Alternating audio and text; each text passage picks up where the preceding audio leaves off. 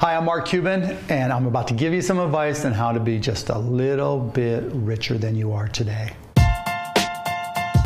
How do you get rich? Rich is all relative, so there's certain things you need to do in order to put yourself in the best position to be rich. The first thing you need to do is live like a student.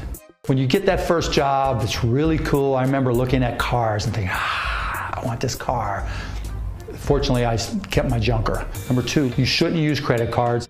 I remember bill collectors calling me every two minutes. You're better off using a debit card when you need to just not use cash. Number three is save up six months' income.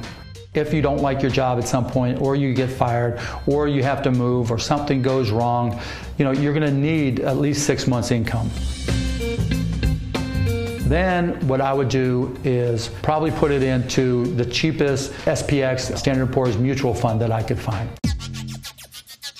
If you're a true adventurer and you really want to throw the Hail Mary, you might take 10% and put it in Bitcoin or Ethereum. But if you do that, you've got to pretend you've already lost your money.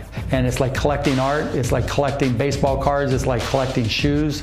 You know, something's worth what somebody else will pay for it. It's a flyer, but I'd limit it to 10%.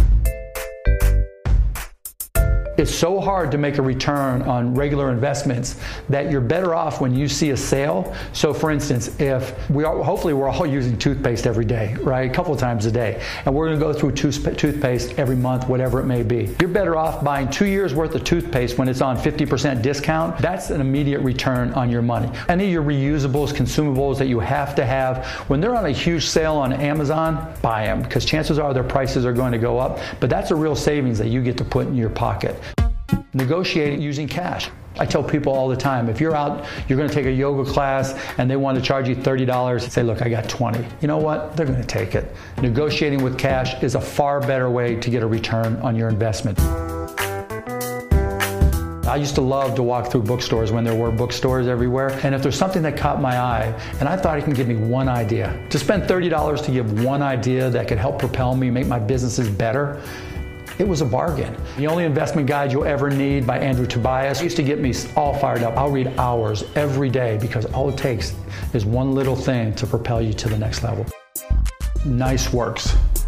When you're nice to people around you, when you're caring, when you're empathetic, you're always going to get more results. Running a company is not easy, it's hard. But the one thing that you can control in life is your effort. Work hard.